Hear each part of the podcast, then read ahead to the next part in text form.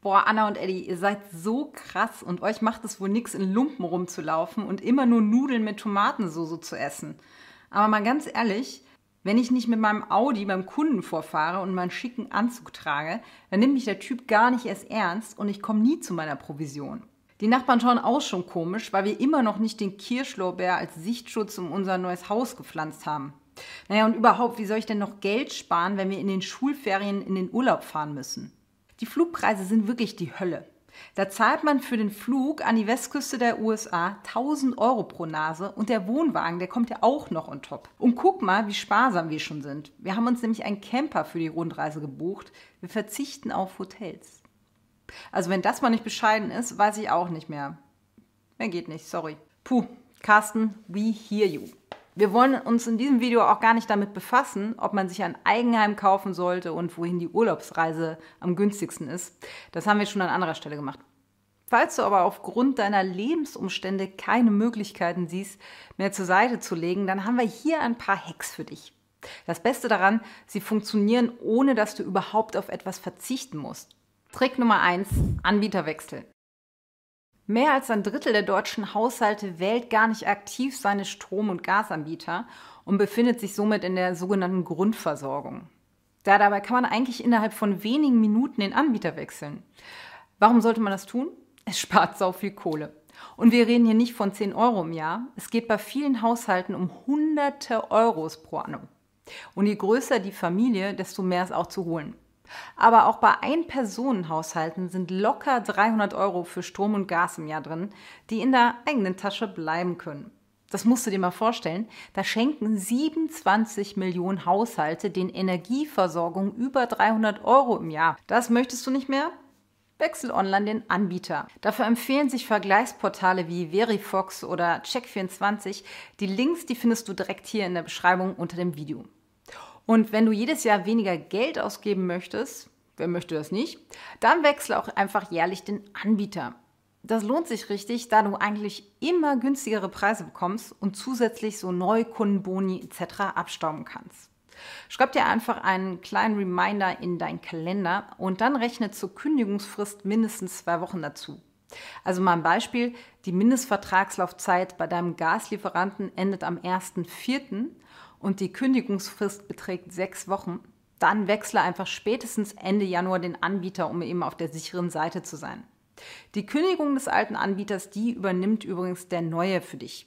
Das ist also alles ohne großen Aufwand auf deiner Seite machbar. Und keine Sorge, selbstverständlich kannst du so auch in Ökostromtarife wechseln. Ähnliches gilt für Handy- und DSL-Tarife. Auch hier sparst du richtig viele Moneten, wenn du deine antiken Verträge kündigst und Neukunde bei einem anderen Anbieter wirst. Auch hier kannst du am besten Portale wie Check24 nutzen. Trick Nummer zwei: Abos checken. Damit meinen wir nicht nur die Fernsehzeitung. Solltest du eine Fernsehzeitung im Abo haben, kündige diese sofort und gib dir eine ordentliche Backpfeife, weil du eine Fernsehzeitung im Abo hattest. Vielmehr geht es um versteckte Abos, die monatliche Kosten verursachen, wie zum Beispiel dein Bankkonto. Es gibt immer noch viel zu viele Leute, die tatsächlich Gebühren für ihre Kontoführung zahlen. Als Privatkunde musst du das nicht. Wechsle zu einer Bank, die eben keine Kontoführungsgebühren verlangt. Am besten zu einer Direktbank. Und die Filiale, ganz ehrlich, die brauchst du eh nicht. Mittlerweile kannst du alles online erledigen. Viele Direktbanken haben außerdem einen super Kundenservice inklusive 24-Stunden-Hotline und was auch immer.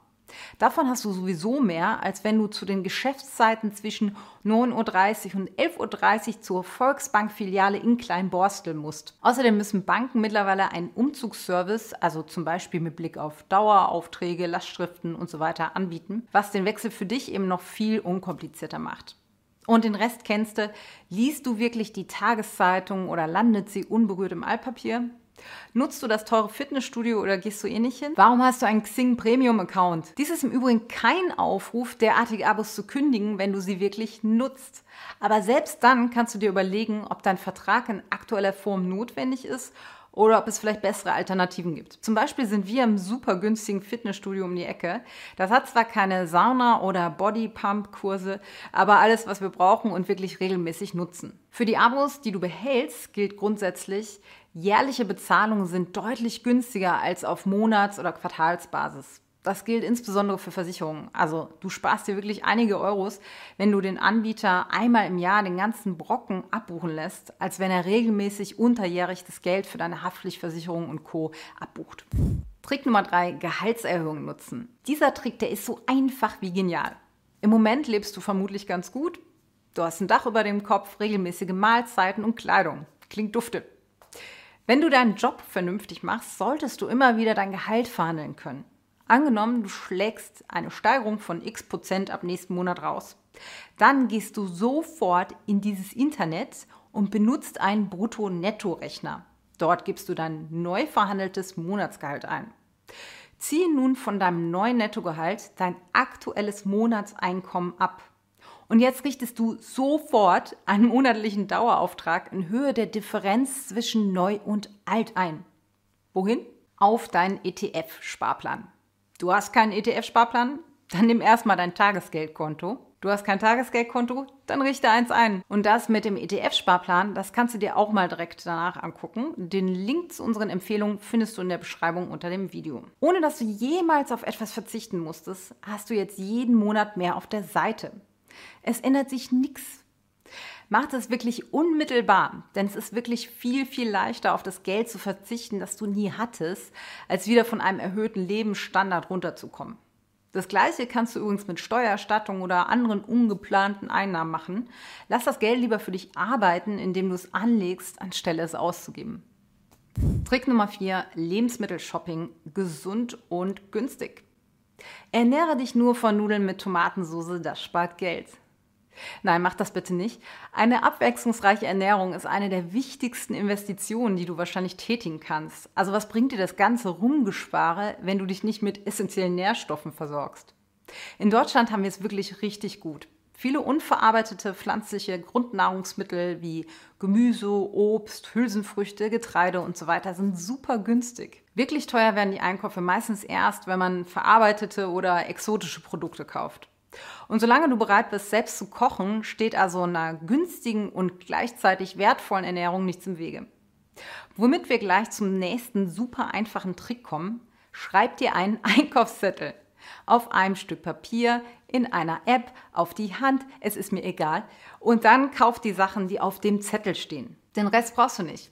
Das hilft ungemein, sinnlose Spontankäufe zu vermeiden. Und wenn der Mann nach Hause kommt und sagt: Schau mal, Schatz, ich habe hier was Schönes. Das sind Maniok-Chips. Die sind organic und fair trade und bestimmt super lecker. Dann sag ihm, dass er deshalb erst vier Jahre später in Rente gehen kann.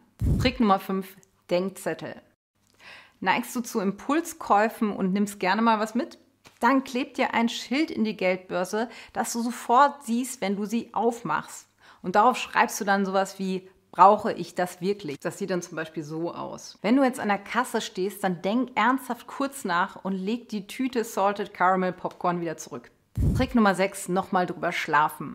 Manchmal sieht man etwas im Schaufenster oder bei Amazon und denkt sich, das ist aber schön oder praktisch, das brauche ich unbedingt.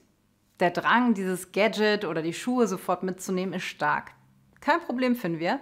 Du kannst dir das auch auf jeden Fall kaufen, aber warte mal ganz kurz. Geht es um neue Klamotten?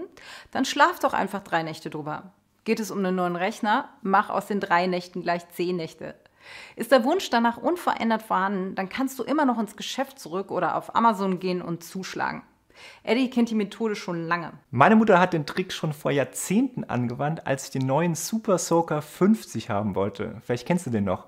Die Ansage war also, wenn ich das Ding nach zwei Wochen immer noch haben möchte, bekomme ich ihn.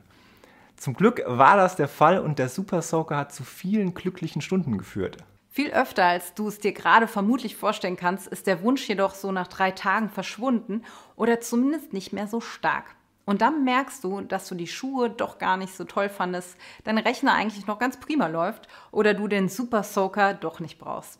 Probier das einfach mal aus. Hast du jetzt schon zwölf Nächte gewartet und denkst immer noch sehnsüchtig an die Armbanduhr? Dann schau doch mal, ob du sie gebraucht bekommst. Oft sparst du einen Haufen Kohle, wenn du auf eBay Kleinanzeigen und ähnlichen Portalen schaust und von den Fehlkäufen anderer sozusagen profitierst. Vieles ist nämlich kaum benutzt und so gut wie neu, aber deutlich unter dem Ladenpreis. Damit schonst du übrigens nicht nur deinen Geldbeutel, sondern natürlich auch andere Ressourcen, die für die Herstellung der Sachen gebraucht werden. Trick Nummer 7, Opportunitätskosten berechnen. Diese Methode, die finden wir wirklich besonders wirkungsvoll. Also rechne erstmal deinen realen Stundenlohn aus. Beispiel, du hast einen normalen Vollzeitjob und verdienst netto 2000 Euro im Monat. Du arbeitest grundsätzlich so 160 Stunden im Monat, also 40 Wochenstunden ne, mal vier Wochen pro Monat. Kannst aber 20 Stunden abziehen, weil du 30 Urlaubstage im Jahr hast. Allerdings solltest du auch deine Fahrzeit zur Arbeitsstätte berücksichtigen. Liegt diese zum Beispiel bei insgesamt 90 Minuten pro Tag, dann musst du 30 Stunden pro Monat hinzurechnen. Teil jetzt dein Nettogehalt durch deine Arbeitsstunden. 2000 geteilt durch 170, das ergibt 11,76 Euro. Und das ist dein realer Stundenlohn. Nun liebäugelst du zum Beispiel mit einer neuen Hose und die soll 129 Euro kosten.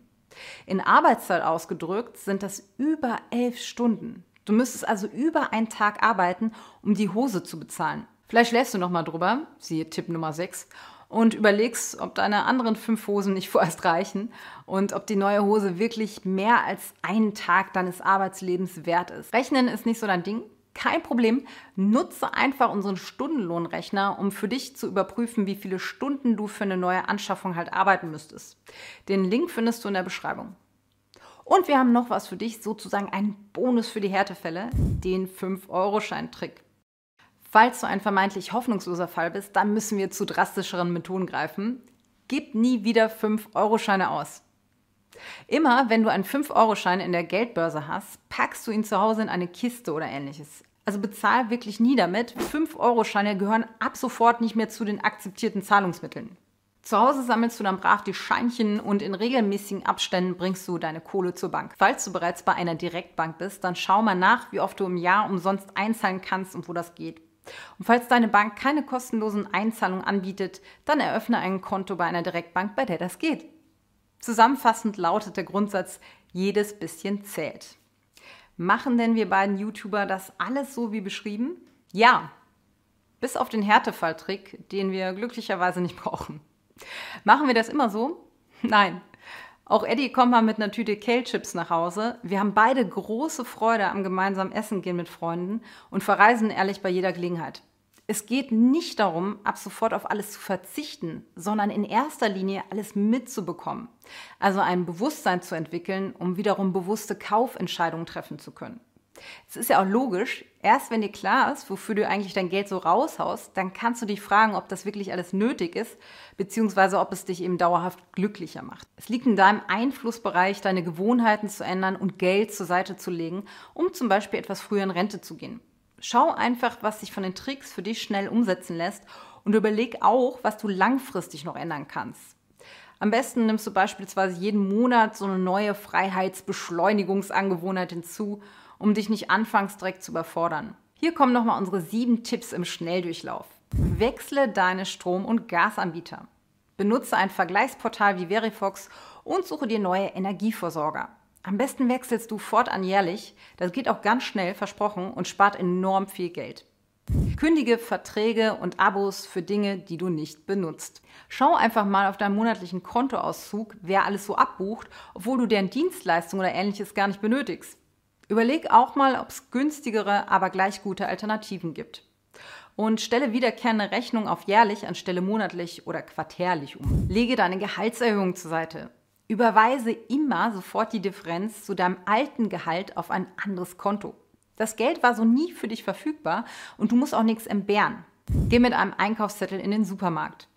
Mach dir klar, jeder Supermarktbetreiber optimiert bestmöglich die Positionierung seiner Angebote und versucht einfach, dich an jeder Ecke zu Impulskäufen zu überlisten. Mit deinem Einkaufszettel, den du stumpf abarbeitest, bist du dafür wesentlich weniger empfänglich. Schärfe dein Bewusstsein. Kleb dir einen Zettel in dein Portemonnaie, zum Beispiel mit Brauche ich das wirklich? der dich daran erinnert, deinen akuten Kaufimpuls noch einmal zu überprüfen. Schlaf nochmal drüber. Am nächsten Tag ist dein riesiger Wunsch von gestern nach einer Nudelmaschine vielleicht doch verflogen, weil du eigentlich gar nicht so gerne Nudeln isst und in deiner Küche eigentlich auch gar kein Platz dafür ist. Stelle deine Arbeitszeit in Rechnung. Wie viele Tage musst du arbeiten, um dir das neue iPhone zu kaufen? Wie viele Stunden verbringst du im Büro für die neue Hose? Ist es das wirklich wert? Nutze unseren Stundenlohnrechner. Den Link findest du in der Beschreibung unter dem Video.